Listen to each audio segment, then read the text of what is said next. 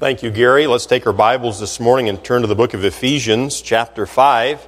Ephesians, chapter 5, in your Bibles this morning.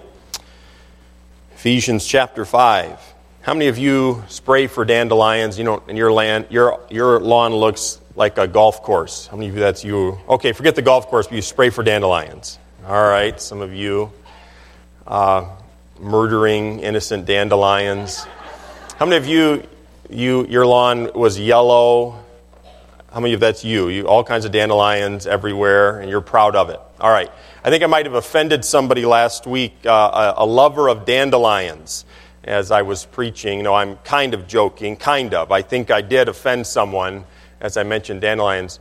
Um, my neighbor has a beautiful lawn. It, there's not a well. I, you actually have two dandelions in your lawn, Clint. I've seen it uh, from across the road. Um, my lawn looked like a sea of yellow uh, for my neighbor's viewing pleasure because a little bit of color out there other than green. Well, yesterday I was doing a little bit of mowing, and uh, basically the dandelions are gone in your yard, right, if you're mowing. But uh, behind where I mow, there's some grass that I don't mow, and it's a field, and, and there are all kinds of dandelions, big, tall ones by this time, you know. And uh, I'm mowing along, and all of a sudden I thought I saw to the corner of my eye smoke blowing from the south to the north, and I thought, is something on fire in the back of my property? Is something on fire? You know, I don't, I don't know where the kids have been. You know, what have they been doing? They know better, but maybe they're, they've assumed don't play with matches in the house. So maybe they thought the backyard was okay, and I, and I kept mowing. I didn't see any more smoke, and then I'm, I kept going back and forth, and I thought I saw it again. And then all of a sudden it dawned on me it's not smoke, it's all the dandelion seeds blowing south, or north, excuse me, across the road toward my neighbor's beautiful manicured lawn. Uh, so, Clint, uh, you might have more than two next year. I apologize. Um, but for all those of us who were too cheap to kill the dandelions and, and we don't love them, we're just too cheap to kill them. Uh, you know, we don't want to hurt our children, okay, yeah, or whatever. We just don't want to spend the money to kill them. Uh, they're gone for the year, I think. I think. You're in Ephesians chapter 5. Let's begin reading in verse number 1. Ephesians chapter 5, verse 1. We're going to get to our text, which is down in 15, verses 15 through 17, but there's no way that we can possibly understand and comprehend what God wants us to in those three verses without seeing it in its context. Now, remember, the overriding thought in the first half of Ephesians, chapter 5 is to follow God. Follow God. And then he gets very, very specific, very practical, and he says, I want you to walk in love, and I want you to walk in the light, not in the darkness, and I want you to walk circumspectly. And uh, really, I could summarize it this way, uh, just by way of introduction. Uh, the first half of the book is all about what God has done for you and for me. God's sacrifice for you and for me, for our salvation. This portion of Scripture, very specifically, is saying, because of the sacrifice that God has made for you, this is how I want you to live your life. I want you to walk in a way that's worthy of the sacrifice that Jesus Christ has made for you and for me. Look with me, beginning in verse 1. He says, Be therefore followers of God as dear children, and walk in love as Christ also hath loved us, and hath given himself for us, an offering and a sacrifice to God for a sweet smelling savor. So walk in love. Be selfless. Love other people more than you love yourself. Love God uh, more than you love yourself. Verse 3 says, But fornication and all uncleanness or covetousness, let it not be once named among you as becometh saints. It's not becoming of you. You're a child of God now. You're saved. Neither filthiness, nor foolish talking, nor jesting, which are not convenient, but rather giving of thanks.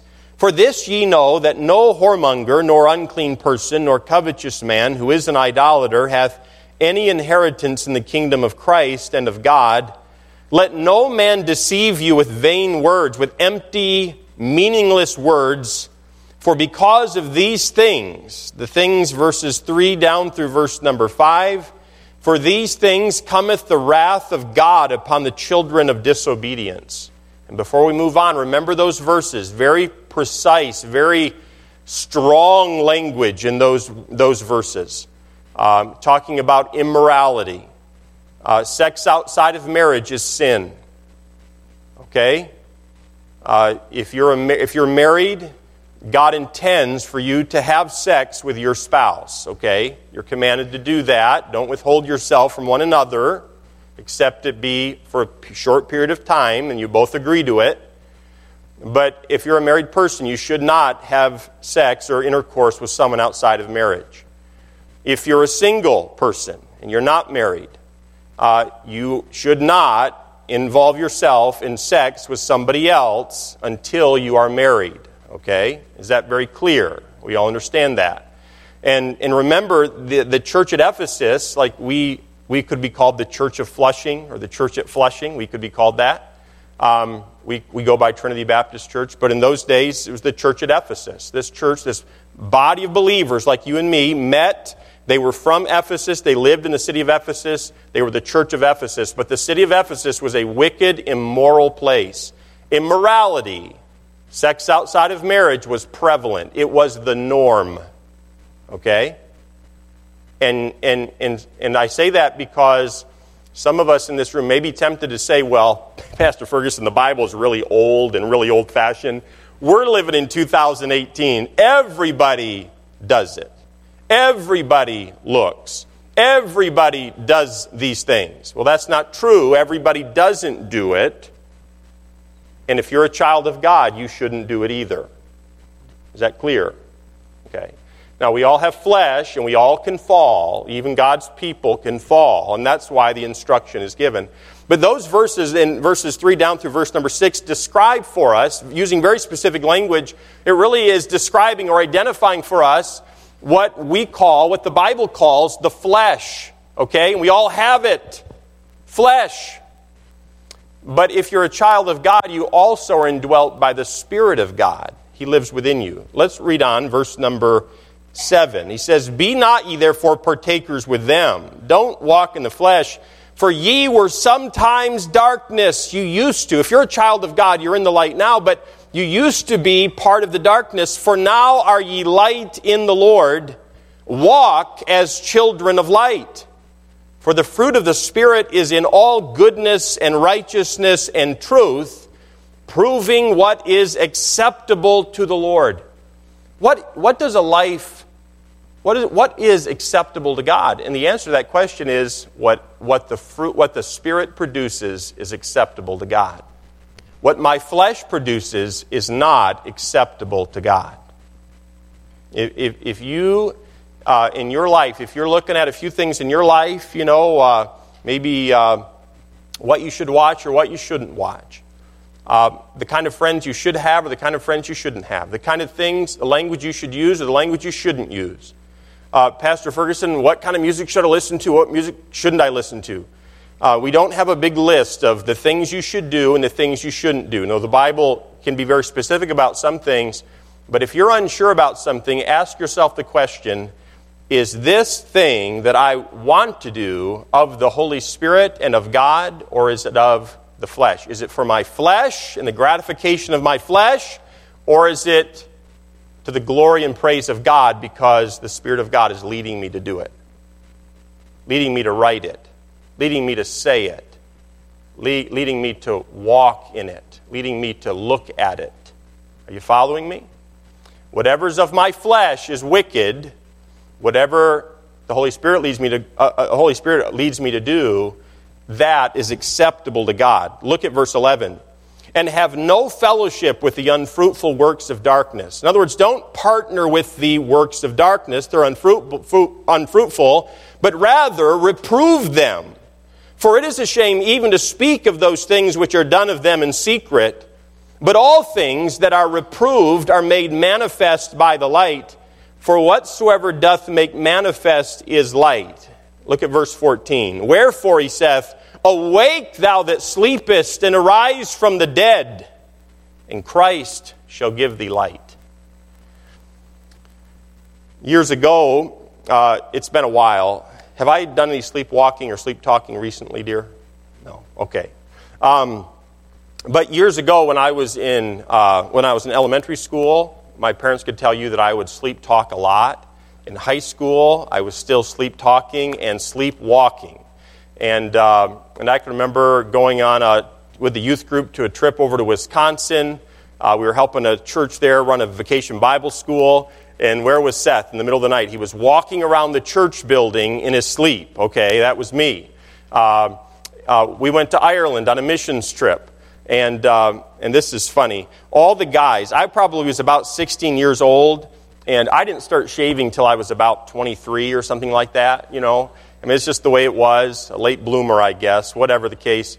And but there I am in Ireland, 16 year old, and a lot of my buddies are there and part of the youth group, and we're on a mission trip and they're all shaving. You know, they've got like a couple sprouts here and one over here and one over here. You know, uh, uh, I won't tease anybody in this room. I'm restraining myself right now for some of you who are on that trip. Uh, but but anyway, they would go and they took great pride in shaving. You know, so they'd get out their razors and they would cut themselves here and cut themselves here and cut themselves here. They'd come out with toilet pieces of toilet paper here and pieces of toilet paper here and pieces of toilet paper over there. And, uh, and then they would make fun of me because I didn't shave. And, and I remember thinking, look at you guys. You got your bleeding all over the place, and you're making fun of me because I don't shave? Well, so it was kind of the joke, you know, as the, the, the week, the missions trip went along. And uh, we were all sleeping in the same room, all the guys were. And they decided to prank me one night, okay? Now, I'm sure none of this stuff goes on in Pastor Burden's youth group, but in Pastor Scott's youth group, you know, well, whatever. Anyway, so what they did is in the middle of the night, what they've told me they did is they came up and they put, I think they put shaving cream all over my hands as I was sleeping, and then they tickled my nose or something like that so I would itch myself in my sleep, which I did. And then they put more shaving cream on my face and things like that. And, and, and the funny thing is, as they recount for me to this day, I begin to talk in my sleep to them about shaving cream. And I was telling them I could sell shaving cream. You know, we could, I can sell shaving cream, I can smell shaving cream, all in my sleep. So I would sleep talk. In college, up in Wisconsin, I can remember waking up my freshman year in the hallway wearing my shorts at the end of the hallway. I'd gotten out of my room, walked around somewhere, and I was, uh, I was leaned up against the end of the hallway, the wall, uh, like this, and nothing but my shorts, and, and freezing cold when I woke up. Now, I don't know what other excursions I might have taken as a sleepwalker in my life. Uh, maybe you have some exciting stories you want to share another time.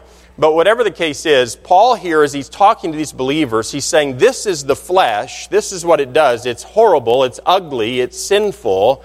And this is the spirit. This is light. This is darkness. This is light. And he says, I want you to wake up.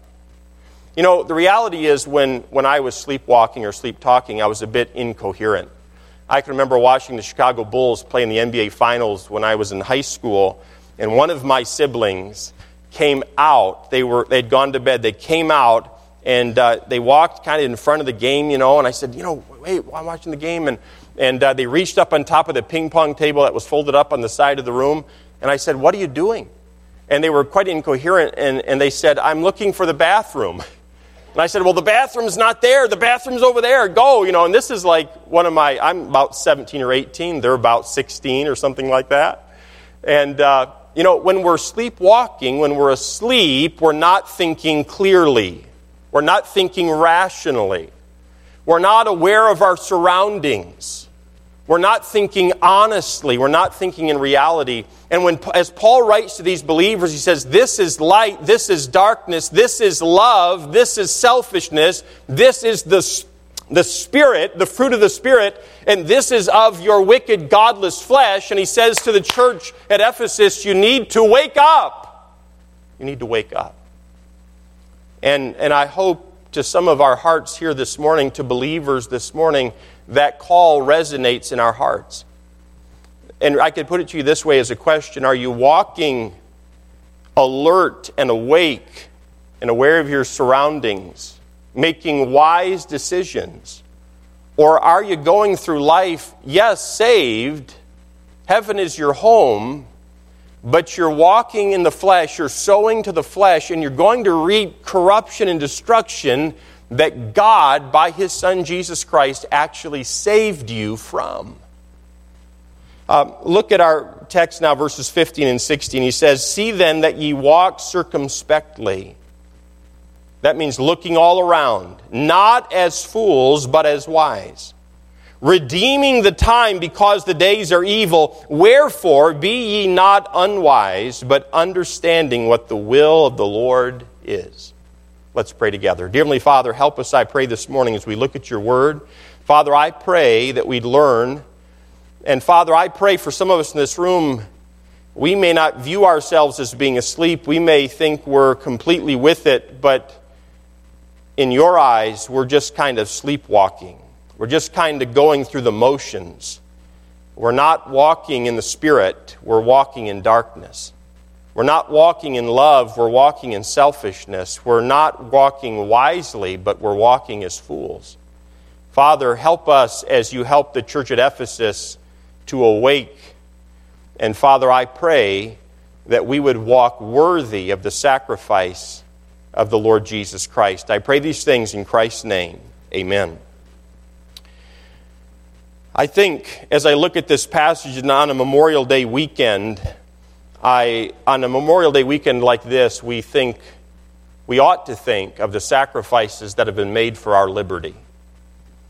The sacrifices the high sacrifices that have been made so that we have freedom. I was talking to a soldier the other day who's currently enlisted, and I asked him, I said, Does it bother you at all that Americans, when it comes to Memorial Day weekend, that we picnic and we celebrate and we get together and we have a good time, and some of us go golfing and um, you know, we go up north, we go boating or whatever. We look at it as a holiday and we wish, wish each other happy Memorial Day. Uh, I said, Does that bother you at all? And he said, No, it doesn't bother me. He said, he said I've never paid the price, but I, I have some buddies who have paid the price, um, the ultimate price. And his response to me was part of the reason that we are willing to go and to give our lives is so that we as Americans, our fellow countrymen, can have liberty and freedom to enjoy what we enjoy as Americans. He said, It doesn't bother me.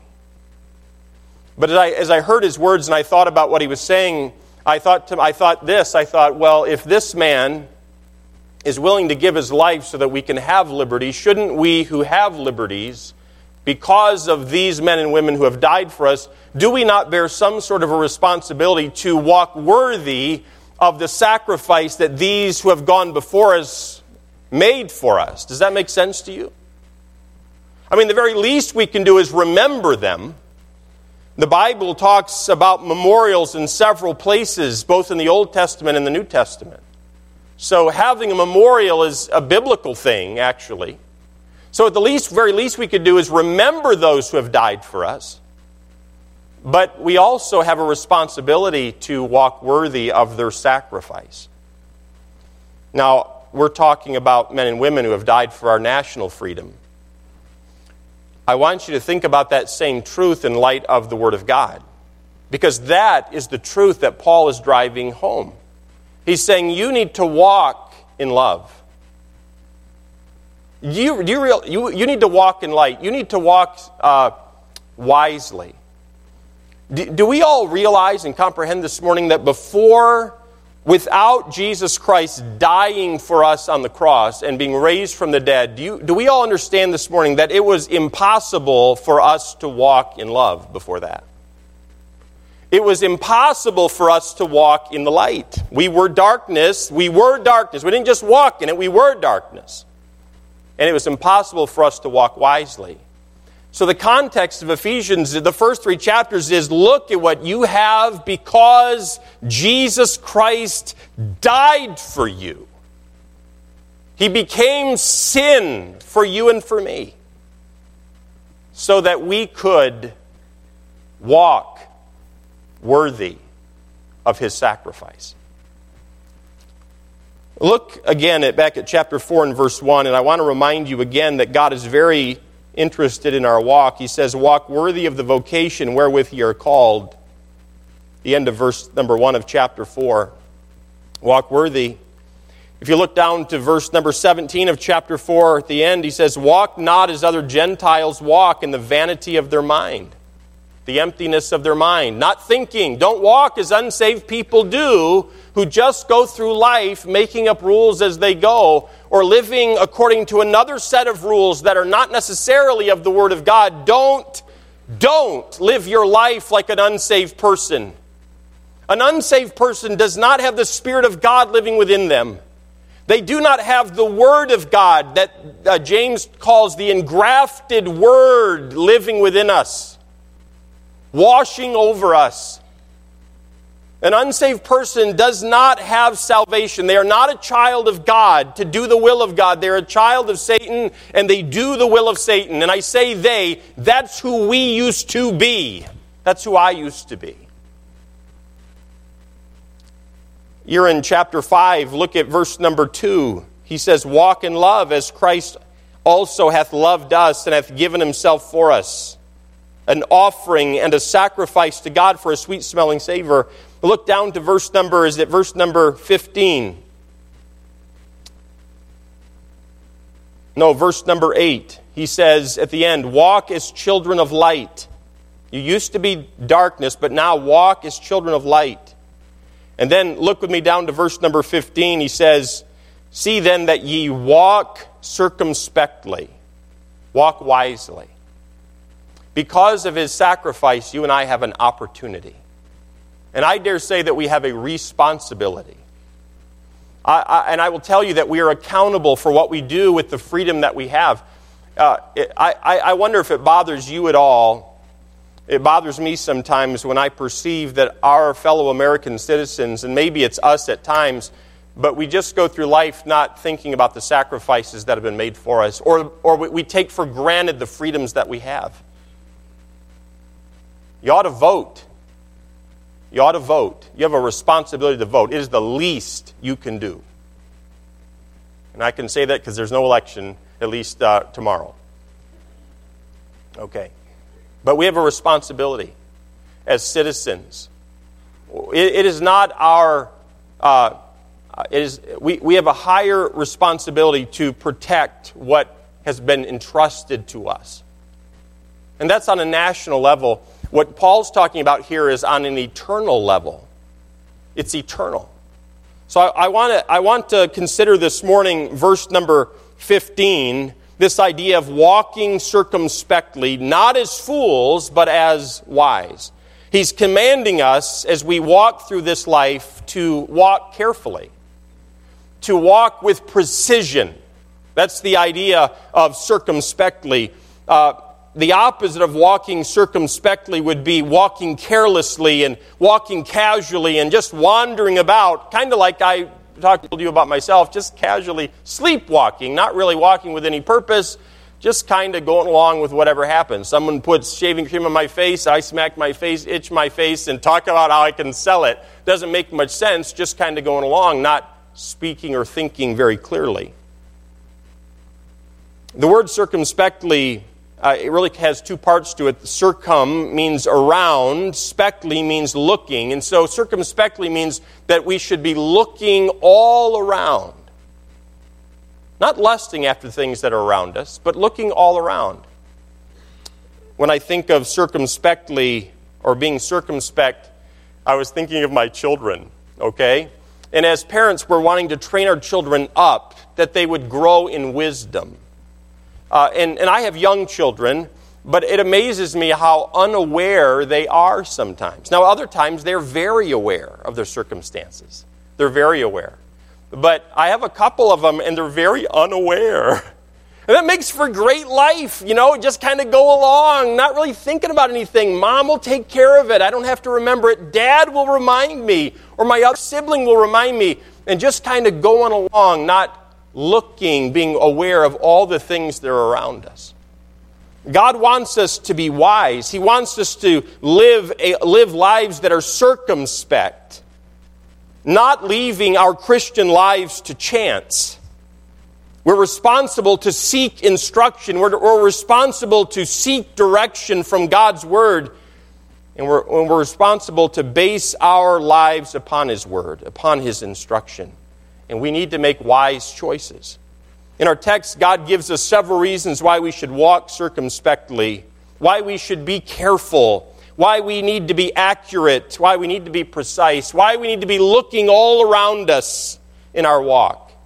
So we, we need to walk circumspectly. That's the command. Why? I'll give you a few reasons. First of all, because it is wise.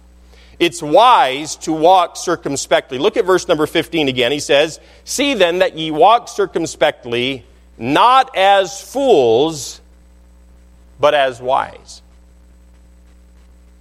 A circumspect walk is a mark of someone who's wise. When you, if you find somebody who is aware of their surroundings, this is wrong, this is evil, I need to be careful of that, this is good, this is honest, this is true, these are good things, these are bad things, uh, this is what God has given me.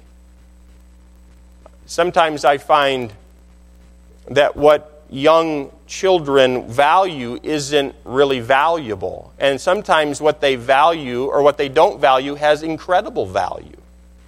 Like sometimes children, they don't value their siblings. but actually, their siblings are, have eternal value. But they value their Lego set more. Right? Uh, not too long ago, I, I, I, offered to pay Will. He was working so hard. He loved, he, we worked together often uh, on different projects, and, and that boy, he's, he's a hard worker. And uh, he's a good worker. And so I told him after he'd worked for like several hours, I said, Hey, William, if you'll finish picking up these things, I'll pay you $2. Now, I know that's not minimum wage this, we, we're, we're not a closed shop, okay, over at the Ferguson residence, okay? We're not a union shop. Anyway, uh, but I told him $2, and he was just so excited $2. Well, I went to my wallet to find $2. I didn't have $2, but I had a $5 bill. And so I said, William, hey, if you'll do these other chores, I'll give you $5. I'll give you, I'll give you this. And I'll, I'll pay you, I told him $5, didn't have it in my hand. And so he finished the job. He came back to me and he said, you know, he wanted his money. And, uh, and so I pulled out the $5 bill and I reached out to hand it to him, and he just kind of looked at it. And he said, That's only one. I said, No, no, this is five. And he said, He went back to, You said two. I said, But this is more than five.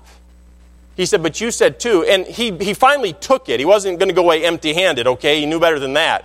He finally took the $5 bill, but, but you know, uh, I, he really was struggling whether this was really worth more than two because in his mind, two of them would be better than one of them, even though we know five was more than two. You know, some, sometimes we're the same way as little children. And God says this is more valuable. The light's more valuable than darkness. The Spirit and the way He leads and the fruit He bears is much more valuable than the, the, what the, the fruit of the flesh or what the flesh produces. And, in this life, we, we, sometimes we look at it like Will looked at that, and we say, no, no, no, I don't know. I think this is more enjoyable for the moment, and so I'm going to go with this instead of walking in the light.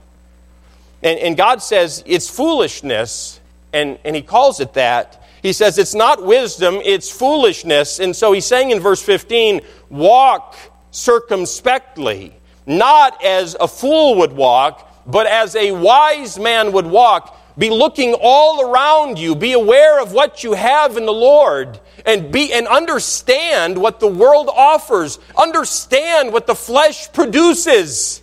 It produces destruction. It produces corruption. Understand. The Bible talks a lot about foolishness and wisdom a lot about it. And I'm going to give you just a, a, a brief overview. Uh, a fool, the Bible says, despises wisdom and instruction. It says, The fear of the Lord is the beginning of knowledge, but fools despise wisdom and instruction. Answer the question for yourself, for you as an individual. Do you despise, do you resent when your parents give you instruction? Do you despise it or resent it when your pastor gives you instruction? Your husband, your mother. The fool, the Bible says, denies the existence of God, or, or, or rather the authority of God. It says in Psalm 14 and verse 1 The fool hath said in his heart, There is no God. Some people say there's no such thing as an atheist. I, I, believe there are people who believe that in their head that there is no God. They've believed the lies, they, they've denied creation, uh, and so they say there is no God. But, but rather, I think there's an application even for God's people. Do we live like there's a God? All of us in this room here this morning would say, I believe there's a God. Some of us, very much so, knowing the Word of God, we would know much about God. There might be some in this room, you don't know much about God, but you'd say, okay, I understand. I don't believe. I look around at creation and I understand, Seth, there's a God. I understand. I don't know who He is, but there's a God. My question to all of us in this room is do we live like there's a God? Do we live like we're going to give account to Him? Or, do, or, or, would, or rather, would we say, oh, there's a God, but we live like there is no God? God says, if that's you, and we've all done this at times in our lives, He says, you're a fool. You're a fool. Have you ever played the fool in your life? I have, many times. I'm not proud of that. All of us at some point in our lives have played the fool uh, Paul brings it up in this passage. Are you walking as a wise man, or, or as you, are you walking as a fool? Someone who says there's no God in your heart, who lives like there's no God. Uh, the, our tongues reveal whether we're a wise person walking circumspectly or whether we're a foolish person. Proverbs 15 and verse 2 says, The tongue of the wise useth knowledge aright, but the mouth of fools poureth out foolishness. When you're watering those plants at this time of the year, they're starting to take root. Some of you got your gardens in right after it uh, sleeted and snowed on us that Sunday. You got your gardens in the very next week. You had confidence. Some of us didn't put it in until just recently, but you can't just dump the bucket on top of the plant, you know. We've drowned a few things at our house, okay? Uh, it's a family family garden, okay? We've trampled a few things, drowned a few plants, you know. But there are no rabbits out there, I can tell you that. Not with the, not with the security patrol we put together with the foursome. Yesterday, yesterday morning, I'm studying in my office at home and, and I hear all this yelling outside, and the four kids were outside. I open my window, look out the window. They had figured it out there was a rabbit living under our deck. And, uh, and they were going to protect the garden. The thing didn't have a heart attack. I'm surprised, okay? So at one point, they couldn't get under the deck. The kids couldn't get, under, kids couldn't get under the deck. So they came up with a plan. Now, those of you who are in this room who know my children, you can't talk to them about this stuff, or I can't tell you these things anymore, okay? So just remember that. All right, so Olivia and Will. Olivia's curly blonde hair, William uh, red hair, and, and Ian positioned them at one end of the deck. Tori was the spotter. That's how Tori operates, okay? She was in control of the whole operation. That's what that means. And, and Ian and, and Livia are on one end, and they were going to be the coyotes. They're howling at the top of their lungs. They're growling. They're trying to terrify this rabbit. Ian is at the other end with some sort of a bug net to catch this rabbit. It finally came out, and then they chased it all over the yard until it left, right? We're going to have a garden as long as the kids don't trample it. All that to say, don't dump your bucket of water on the plants, you'll drown them. No, the mouth of the foolish poureth, poureth out foolish. It just kind of gushes out. Are you a fool or you're a wise person? Proverbs 29, verse 11 says, A fool uttereth all his mind, but a wise man keepeth it in till afterwards. When we were shopping for a piano, Pastor Tobin and I were down toward Detroit, and we were meeting, we met with several salespeople, and not the man who sold uh, this piano, but. Um, and he wanted to see a picture of our auditorium. And so Pastor Tobin showed him the picture of the auditorium, and it included the, the other, the, our old piano, which I thought was a wonderful piano. And this salesman looked at the picture. He said, That piano is ugly. Now, at that point, I don't care what he was selling and what the price was. He was not selling a piano to me. And by the way, it wasn't that great of a piano he was selling anyway. But I remember as, as I sat across from him and he offended us uh, quite severely, and then he looked at me and said, Well, you know, I got to be honest. I got to say what I'm thinking. And I looked at him and I didn't say anything because he knew I was a pastor. Frankly, that's why I didn't say anything. That was in my mind. But I looked across from him and I was thinking in my mind, um, I'm not saying what I'm thinking right now. okay? You know, no, you don't have to say everything that you think, right? The Bible says someone who says everything that they think is a fool. They're not a wise person. A fool uttereth all his mind, but a wise man keepeth it in till afterwards. The Bible talks about there's a difference in confidence between a fool and a wise person. Proverbs 14, verse 16 says, A wise man feareth. The idea is feareth God and departs from evil, but the fool rageth and is confident. Confidence, import, confidence is important, but not if we're confident in us, but that we be confident in God. The Bible says that there's a difference in promotion for a wise person and a foolish person. Proverbs 3, verse 35 says, The wise shall inherit glory, but shame shall be the promotion of fools. We all like promotions, don't we? We all like a promotion. Uh, well, the Bible says a fool is going to get a promotion. It's called shame. We've all experienced that, haven't we? Our faces flush, we're ashamed. Did I just say that? Did I just do that? What have I done? You see, the foolish person, and, and I've given you a brief description of him. He's in contrast. It's the opposite of a wise man. A foolish man is the opposite of a wise man. Now, the reality is, a child of God, we can either walk in wisdom circumspectly as a wise man, looking all around us, walking through our lives with precision and accuracy according to the Word of God and according to the Spirit of God who lives within us, or I can walk through life like a sleepwalker, not really paying attention casually, having a good time, living my life according to my passions and my desires, the lust of my flesh, and walk as a foolish man. Shame is the promotion of fools. A foolish believer is walking self, selfishly. He's walking in darkness. He's walking according to the fleshly passions and desires of, of, of his own flesh. And I submit to you this morning that walking foolishly is not worthy of the sacrifice that Jesus Christ has made for us.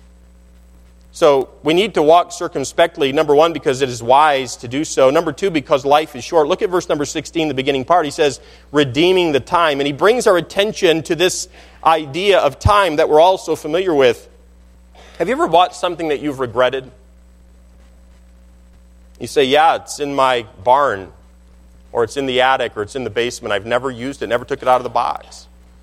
Um, have you ever neglected to buy something and later you regretted not buying it? Uh, not, not too often does that happen, but every once in a while you think, oh, what was I thinking? You know, if you invest at all, maybe you've thought that. You thought, whoa, how did I miss that? Um, I think Nolan Bushnell has that thought. He was the man who founded Atari. You remember? The leader in gaming entertainment for a long time ago. You remember that joystick, you know, and it stopped working and the button, you know, and uh, some of the wonderful games we, we just gave our lives to, some of us who are older. Well, uh, Atari used to be the world's leading computer gaming system, and they had hired Steve Jobs, who used to head up Apple. And they hired him in the early 1970s. In 1976, Jobs left to set up Apple computers, and he offered his boss at Atari Nolan one third share of the new company for $50,000. Nolan turned it down. And he admittedly regrets to this day that decision. Atari is no longer quite the household name that it used to be. And Apple Computers is predicted to reach a market value of $1 trillion in the near future. Had Bushnell purchased a third of that company, the shares, for $50,000, he would, he would have made, by this time, over $300 billion on a $50,000 investment. The point is this he didn't buy it when he should have bought it. And my point to you is this Are you redeeming the time? Because life is short. You only have one life, you only have one opportunity to live this life circumspectly. I've read to you before from the Word of God where it talks about how every one of us who are born again, a child of God, are going to stand before Jesus Christ someday as Lord of Lords and King of Kings. And we are going to give an account to Him, a, a, a day of reckoning, a time of reward. We're going to give an account to Him for what we did in this life, every word that we've spoken in this life, whether it was good or whether it was bad every Monday, our children come home and they bring these yellow folders home with all of their grades from the previous week of school. And I call it the day of reckoning. and they love it. They love it. They do. Olivia will come in with a big smile and she'd say, It's the day of reckoning, Dad. Yes, it is. It's the day of reckoning. And you know what we've made it? A day of reward. And when they get an A, they get a, two stickers. And if they get so many stickers, we give them a reward. Some of them are eating way too much candy. It's a day of reckoning. You know, the, the judgment seat of Christ is a, is a day of reward. It really is. Now, now, for all of us, that's a bit sobering because we know that every one of us in this room have done things in the flesh in this lifetime that were wrong because it was done in the flesh. It was wrong. And it's shameful. But just because we've walked in the flesh at times in our life does not mean that we cannot change our thinking and begin to live our lives circumspectly. If you've fallen, and, and so be it, you've walked in the flesh, it is what it is. Turn away from it and begin to walk circumspectly uh, valuing the things that are valuable, the sacrifice that Christ has made, the, His Holy Spirit who lives within you and is with you every moment of every day and leading you and teaching you and comforting you and guiding you. Do you value that?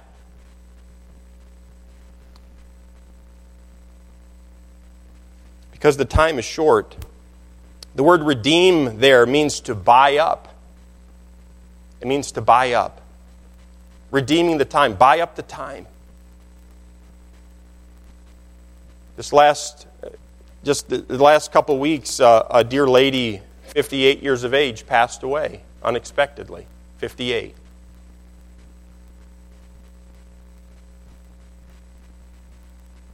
I think of dear ones, loved ones, loved by this very church family who years gone by oversaw the nursery ministry would stand on this platform and sing and bless our hearts,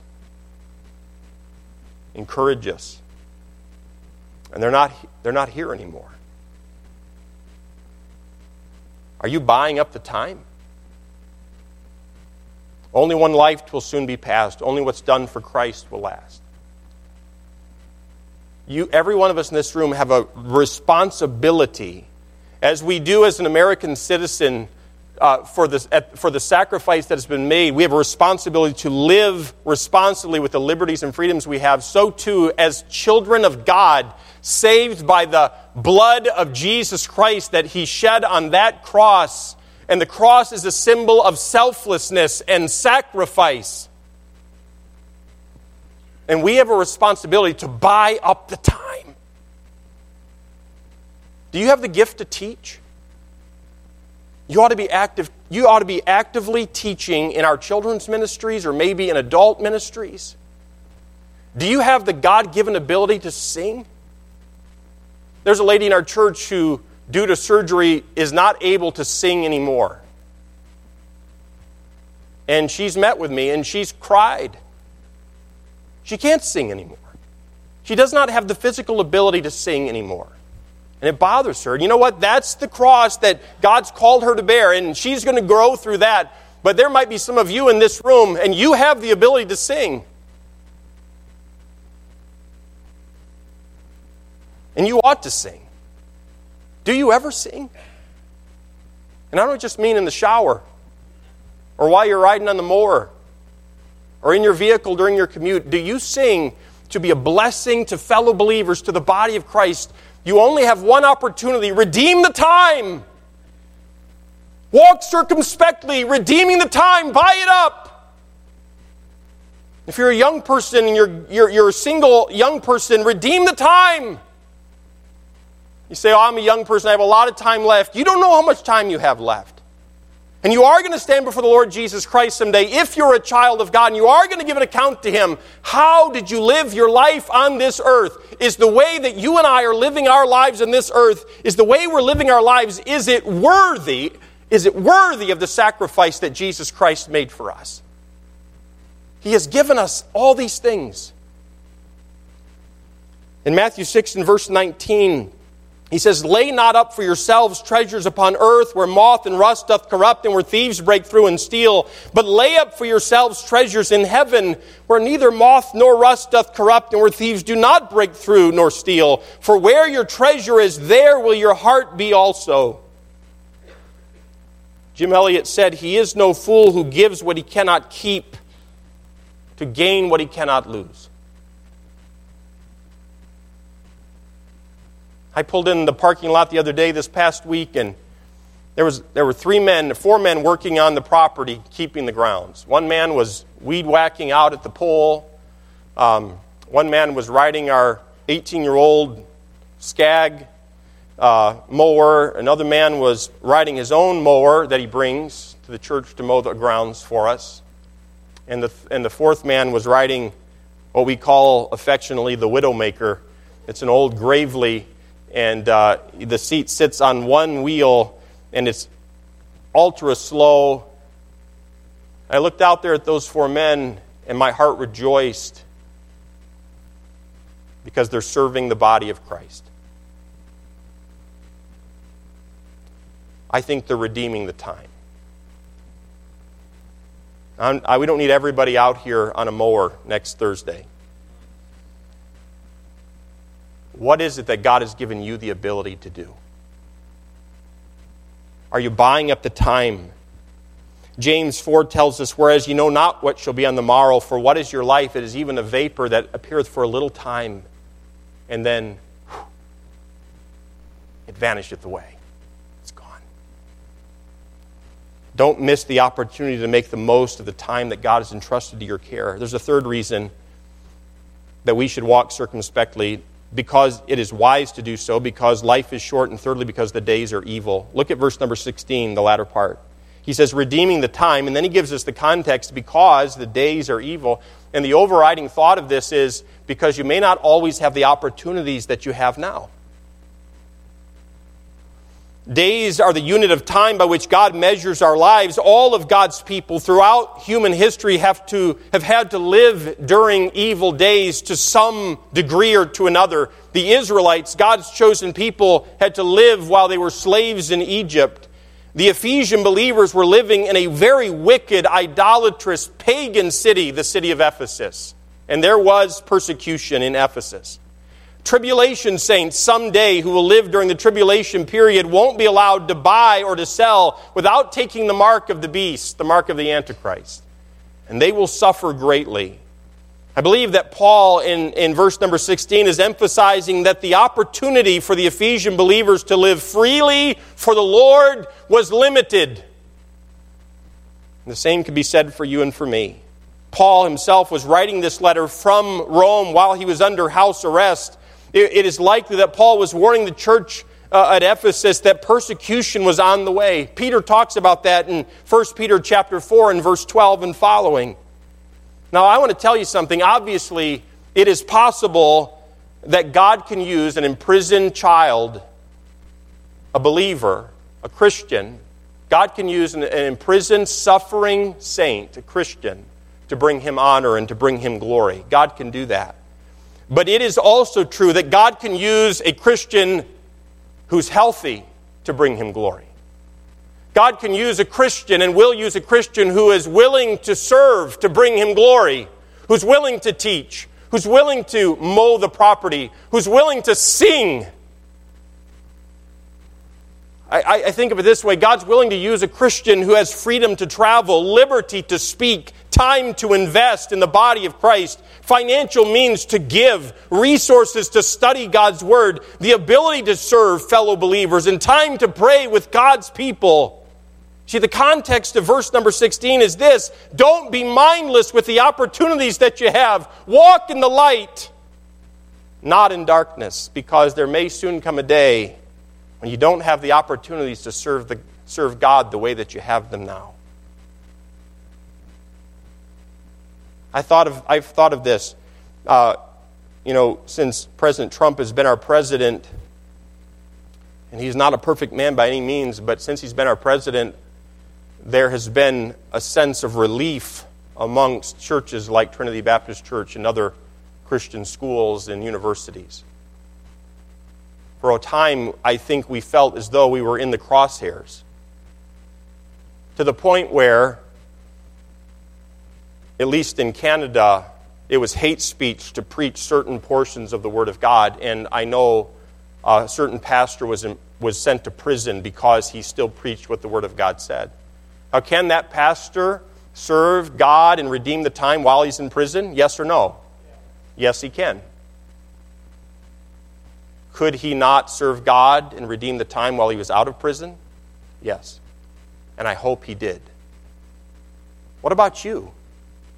What about you? Are you redeeming the time?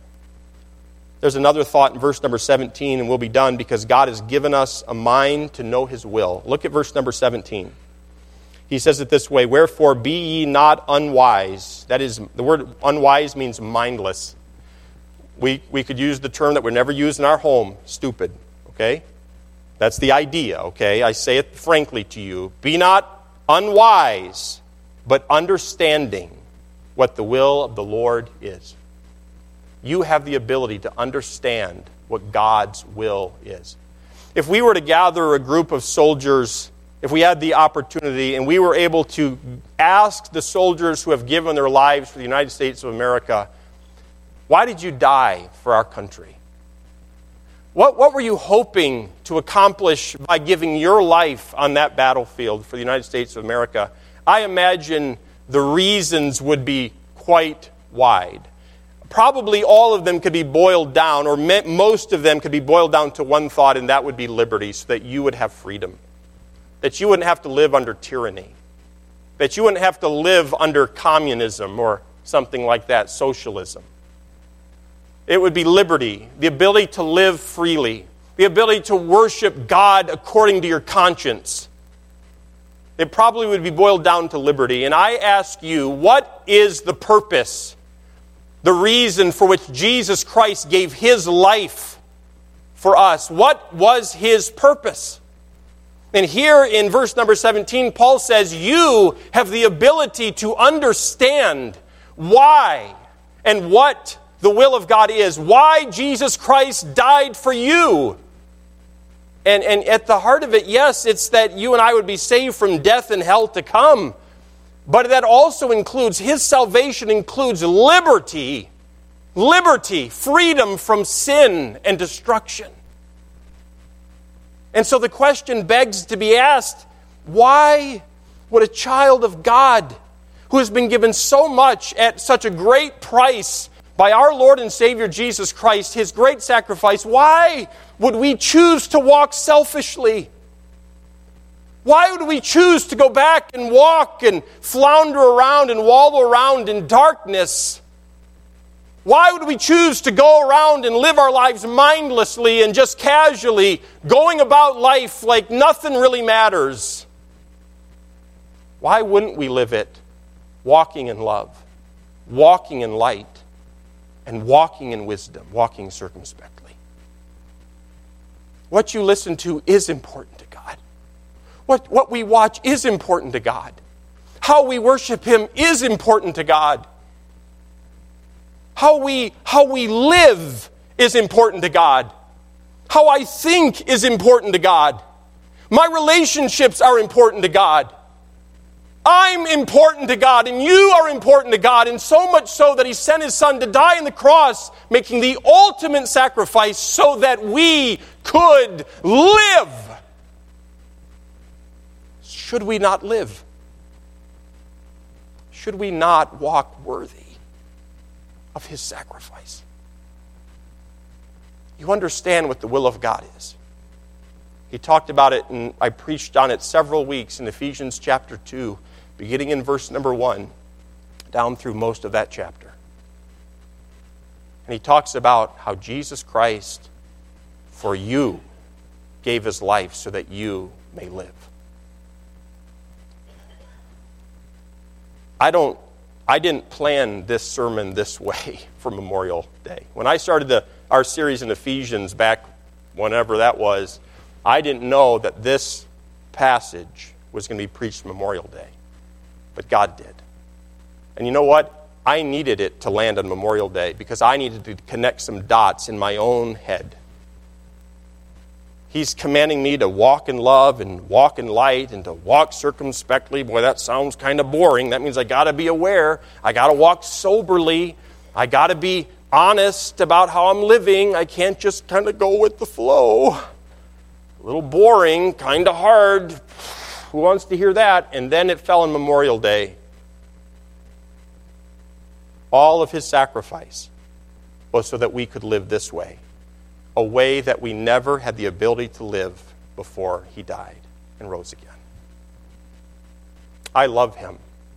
And the Bible says, all who have been saved by him, we love him because he first loved us. Is his sacrifice worthy? Let's all stand to our feet with our heads bowed and our eyes closed, no one looking around. How many of you'd say with a lifted hand, Pastor Ferguson, I am thankful for, for Christ's sacrifice. I believe that Jesus is God and that he, he came and he died on this, that cross and he was buried and he rose again the third day. Seth, I'm a child of God. God is my heavenly Father. I'm, I'm saved and I know that for sure. If that's you, would you raise your hand good and high that I could see it in this room? Thank you. You may put your hands down. Thank you for your honesty this morning. Maybe you're here this morning, you'd say, Pastor Ferguson, I could not raise my hand because I've never put my faith and my trust in Jesus Christ to save me from my sin. I've never believed. I've never believed that God loved me so much to send his son to die for me and my wicked sin and that Christ is able to save me from my sin.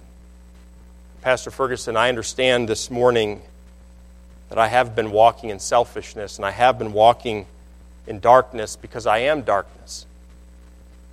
And I've been walking foolishly because I'm not a child of God. Pastor Ferguson, I want God to save me from my sin. Seth, would you pray for me? If that's you with heads bowed and eyes closed in this room with no one looking around, if that's your desire to receive Christ and be saved from your sin, would you raise your hand that I could see it, that I might pray for you? Anyone like that at all in this room? Seth, pray for me. I desperately need to be saved. To believers, then I speak. You believe in God. He sent his son to die for you and for me. Are you walking circumspectly?